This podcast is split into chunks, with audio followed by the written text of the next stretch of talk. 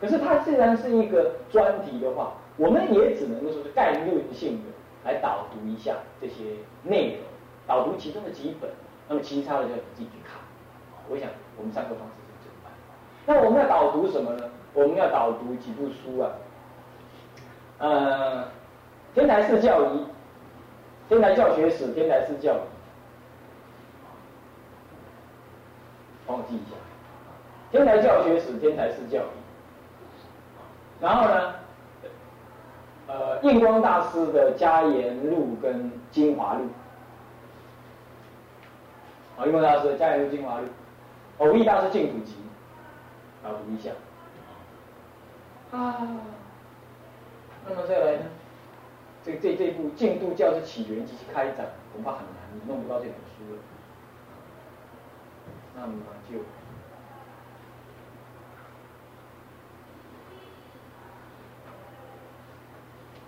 没办法的话呢，就看看这三部书，这三部望月信亨，看你们能找到哪一部，啊，找看看。你们有教历史，教历史好多，当时当时出了很多，你们才一本而已呢，留下一本，不能。哦，每人都有一本，什么时候发的？这样子，那正文出的嘛？对。对，以前在送。好，那现在就用教历史好了，是不是？教历史是吧？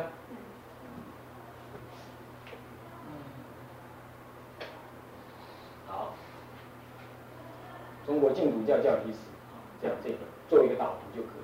那净土教的起源及其开展啊，那在它那在它之前写，净土教的起源及开展是更更前面，教理史在稍后，在稍后。呃，那么这本呢，作为一个概论性的，要谈一谈。那么要做这个概论，你们要自己去读哦，不然盖盖不起来。对，这是互相讨论、半讨论、半说明的方式。那弄完之后呢，这个这个概念性东西完了之后呢，再来就是什么呢？再来就是《阿弥陀经要解讲》、《要解讲义》，这部书就就要攻进去了。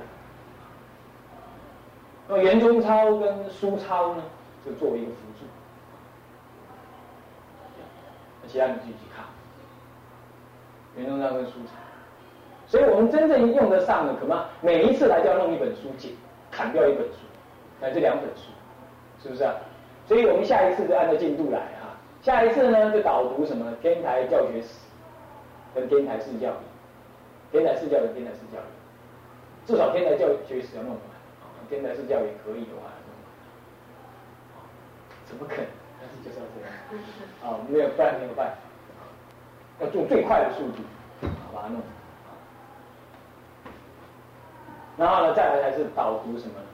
导读《法华三昧忏》啊，可能这《法华三昧忏》天台教学史跟呃释教仪三部书会在两呃两两节课当中把它弄完。然后剩再再再上一堂课呢，第三次上课的时候，那就是第二部分的什么呢？印光大师跟偶益大师的书要导读。然后在第拿了第四次上课的时候呢，第四次了吧？接下来第四次的话就是望月性根的内部，是吗？啊，要倒，帮我记一下这顺序。第四次，第四次上课的时候导。然后再来呢，第五次，那就是什么呢？就是弥陀经要解的导。这样，对，第五次了，是不是？所以你这这书一定要先去准备一下，而且先看，先看啊，那这门课。这样就够你们瞧了。好，那么现在呢？现在我们就开始导。我们赶一点课程的话，就开始导天台教学史。对吧？赶到补珠这样没有关系，先讲概念。看书的态度，看书的形象，基本上跟人家一样，坐在那里把书摊开来就看。看书的样子是一样，跟在家人没什么差别。但是看书的态度跟目的是该截然不同。态度是什么样？是呃有，也不是说截然不同，就有头有不同。出家人看书基本上了解佛法的内容，这是他的目的，是吧？但他的态度是什么呢？是要透过了解，随时来修心。我想这个看书的目的是这样。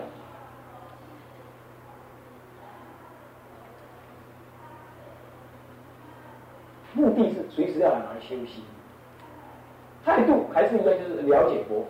但是因为为了修心这个目的，使得你看书的态度会不只是只是了解，你在了解的过程当中，感官自信，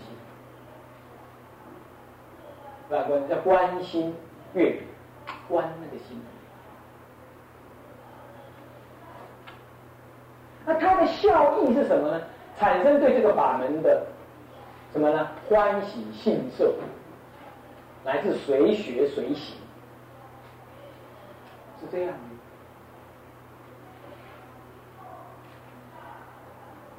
哦，懂意思吧？哦，千万不要说读书为我读的，也不是为你读啊！你还还你还，我说为了听广听广，那这算什么啊？你意思一点意思都没有，对不对？这不是。那你关你你你看书的目的是什么？了解佛法的道理。那那个目的，那那那个目的是为什么样子而而做的？是为了那个他那你要为了这个目的，你要什么态度？你要关心。了解佛法，你如果不关心的话，就不成就。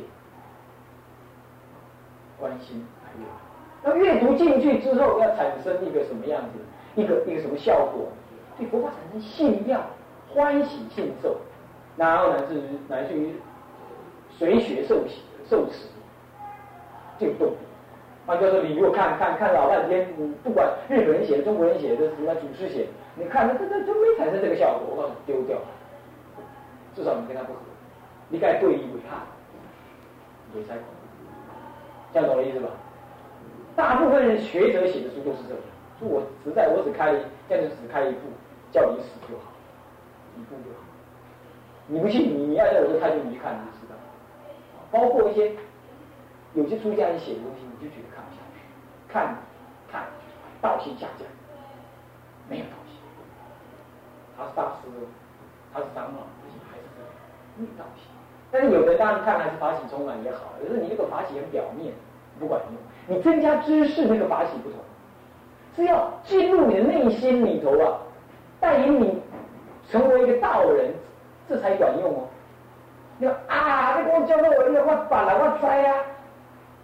那这样你还不如读百科全书，你也可以发起充满，你可以知道很多道理。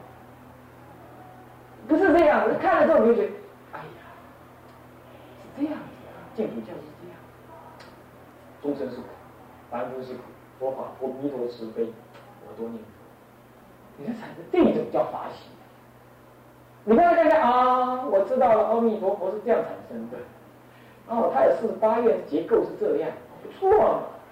啊，自古以来有这种念佛，有那种念佛，有那个念佛，嗯，都很好。那你去吃饭，这个什么？那跟你的修行完全无关，这不是这样子的，千万记得啊。所以这样读书就变读书人，你们一样烦烦恼恼，信不信？你的境界来照样打，你不会归嘛？你要刚看了，啊，这看完了，书就骂你，一天到晚在看书，也不光聊路，怎么。你你又会跟他骂，念阿弥陀，师傅也是慈悲啊，替我消业障。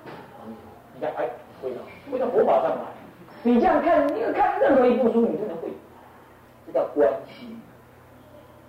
智慧从这里来的，各位记得吧？一定记得啊，一定要记得哦，是这样。我看书是这样看，我看书看很少，我看的很少，但是基本上我都是这样看，我都是这样看，我不急着把一本书看完。但是他就不要让我看到一页就好了，一页我就可以花，我就可以一直发展思维很多道。我关心，我很少一下子连续看两呃二十页、三十页这样，我很少，我他妈看一页我就啊，大家，那我这样，这样感受一下，日本人这么瞎掰，这个不太对啊。可是人家这样写也有他的用功的地方，他很用功，所以他得到这些概念。但是呢，有一些错误。他他宗教情操没有，他就他就没有得到那个他读到那那个字那个文句，可是解释不应该这么解释，他解释错了，他解释错了，但是他很用功，他看了很多书，他解释错了，刚好越用功越糟糕，对不对？可是因为他用功，可以造成你的反省，因为他看的那些书，哦，那位祖师那位大德很用功，他看的那些书解的正确，我们欢喜；解的还有有还有含混笼统，我再增加。还有祖师大师这么解释啊，解释这么好，为什么我感受不到？我我阿弥陀佛还有隔阂，几常会行？哎呀，祖师大师解释那么好，那我了解多少？我能不能起随行呢？一面相应，一面行。这样子阅读的，懂意思吧？是这样子，叫千万要知道，关于这样天台有他的说法，啊，随文寺、关心寺有判教寺，那么有这些解释的方法，最重要就是关心寺，观心寺。那好，那么这样子呢，我们了解到是用这种方式来阅读净土教的教典。我所开这些书目，你都要这么心情，那你一定来不及，对不对？来不及没关系，还有个办法，你跟你们院长讨论看看，我隔周来，时间就拉长，也是一个办法。如果你们看不来，不然下一次讨论，如果时间你们课不要重还是不重，你们可以，你们上课上到什么时候？上什么？十二月十九号开始打。传奇。啊，十二国历十二月十九，对。对。那现在是几月？十一月。十一月。那不行，那这没办法，那这你们要 K 一点。啊好，好，OK，就这样子了哈。好，现在呢，我们导读天台教学史这部分，导读的意涵其实就是带入了净土教的内容，但是先做个简单的带带过。我可能会浓缩浓缩成为净土教的讲解或讲解四个小时，六分之十分之四，其实会更多，也搞不好。天台教学史这部书基本上是。他的几篇文章收录在那个，收录在这个国学大系里头啊。那么他后来又重新改写，因为慧月长老我们曾经去他那边上过课，他有什么稍微说明。事实上，他的原来的著作、原来的文章跟现在编出来这部呢，流通这部呢，这部书呢，已经经过改变了，经过改改，主要内容呃，主要内容没变，但是有些改。那么他呢，就以就以这个呃标题来看的话。他是就人一个一个人的介绍为主，他是以人的介绍为主。虽然他讲到唐朝的啊天台学、宋朝的天台学、民国以来的盛传天台学，但是人人弘道，非道弘人，所以他是以那个时代的人作为代表。那么他以天台基本上是以天台九祖传承一路讲下来啊。他首先讲到天台的初祖，那么龙树大师。然后再讲到天台的二祖啊，可以这么讲是二祖，二祖是慧师大师、慧文大师，再来三祖慧师大师，在四祖智大师，真正创天台教、建立天台的大教学宗旨纲领、基本结构的是天台慧师大，呃，嗯，天台智者大师。但是你要知道，前面慧文跟慧师大师两位大师啊，功深不可测，尤其是慧文大师在在这个这个这个。传记里头描述他是什么？说没有文字可以描述他的修行所以就这么一句话就概括。他的传记就这么简单，没什么内容。为什么没办法？没办法说他，他神出鬼没。啊，那么道恨不不可思议，那么很多行为已经不是凡人看得到，他那个已经是三贤位以上的，所以已经是已经不是我们一般的人，这行为很很超越。写传的都写不上来，到慧师大师还好一点，他还有我们可以学的，比如诵经开悟啦，讲般若经啦，被人家下毒药啦，他修止观能够排毒啦，这样。那到了慧师，到了智者大师，被慧师大师描述成怎么样呢？描述成说这个法华三昧前方便陀罗尼的德，前方便叫初玄陀罗尼。正的出玄陀罗尼，正的出玄陀罗尼是什么意思啊？就是入法华三昧的前方便，能够转一切世间的邪见，归于什么？归于法华唯一佛乘的正见。这些专专有名词的世间邪见，大概你知道吧？你说波无因果这一类是吧？不是啦，世间邪见就是声闻法。它主要实践是声闻法，神武法已经是世间邪见，那神武法出世间法也不是邪见，他他不了佛乘，名为邪见，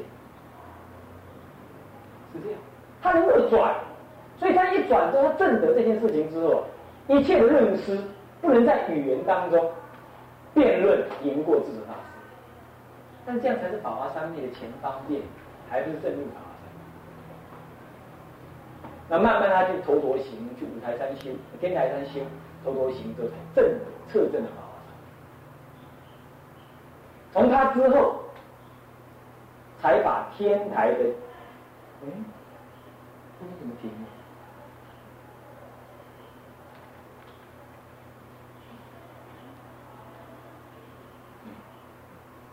没路程，好，那再从那里抽路程。那么，从他之后，天台才怎么样？才。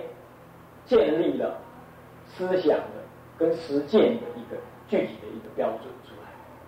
但是即使是这样子的，在慧师大师的眼下，虽然智者大师已经能够代替慧师大师讲经说法，乃至于这个佛法很深刻的能够能够表现，可是慧师大师还是认为那个时候年轻的智者大师定力还不足。那么以这样定力还不足的一位三十多岁的比丘啊。他到达当时佛教最荟萃的这个南京金陵那个地方，竟然两三下就把当时在金陵的大禅师啊一一摆平。那么禅定功夫跟禅定的正见都足以降服那些禅师，北方来的禅师，南方的论师一一折服他。所以在金陵讲经说法，皇帝罢朝，平朝一日。都是听经，啊，那么呢，这个这个乃至于那些大法师的都来听经，子弟子礼，年纪都比他年轻，比他老，六十几岁的人来做他的侍者，那么呢，四五十岁的人来听他讲经，他们都带着弟子来听他讲经，表现表示说他实在太厉害。那么这样子成成就天台教学。之后呢，天台教学弱了一阵。因为灌顶大师专心负责文献的整理，那么没有把教法的实践呢做主要的，没有时间再去做那个。后来进入唐朝之后呢，唐朝的这个这个各宗各派兴盛之后，天台学因为这个教义很深广，中国人好简，那时候禅宗出，华严宗也出，净土宗出，密宗也出。绿中也出，那么在这各宗各派都百家争鸣了，反而是老字号的天台学就稍微隐藏下来。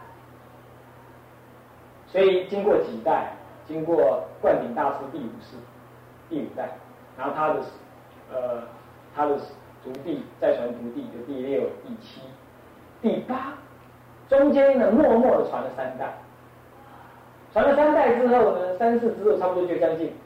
将近一百年过去，三四第四三四年，然后到了这个金熙大师的时候，唐朝的各个各个教派都已经发展的很强盛，他们开始错解天台学，乃至于平破天台学。他们的祖师啊，天台学在早期被禅宗所用，净土宗所用，这个被律宗所用。南山律师所用概念只是概念，那么也被华严宗所用。华严宗根本不立本宗的，他认为是天台判教的改革者而已，官法跟天台不太一样，这样不立宗的。但后来都立宗，不但立宗之后呢，反过来又来检讨天台学，以他们自己的角度来检讨天台学，弄得天台学者呢本身自己弄糊涂了，没有传人，没有人弘扬。天台学者本身也也糊涂了，就在这个时候呢，天台教法思想混乱，这一混乱造成了什么？造成了这个啊，这个天台中的这个这个学人呢，把天台的本意啊都忘掉，而且不但忘掉，还引他不中入天台教法，糟了，这样就不能够。保存天台的存位，对不对？那么万一要这样一路改下来的话，天台原来的教法就毁了。这个时候不行，那么就是出现了出现金熙大师第九世。第九世他一出之后，他就这个人很怪，这个人十七八岁就入佛门学佛，一直搞到三十几岁才出家。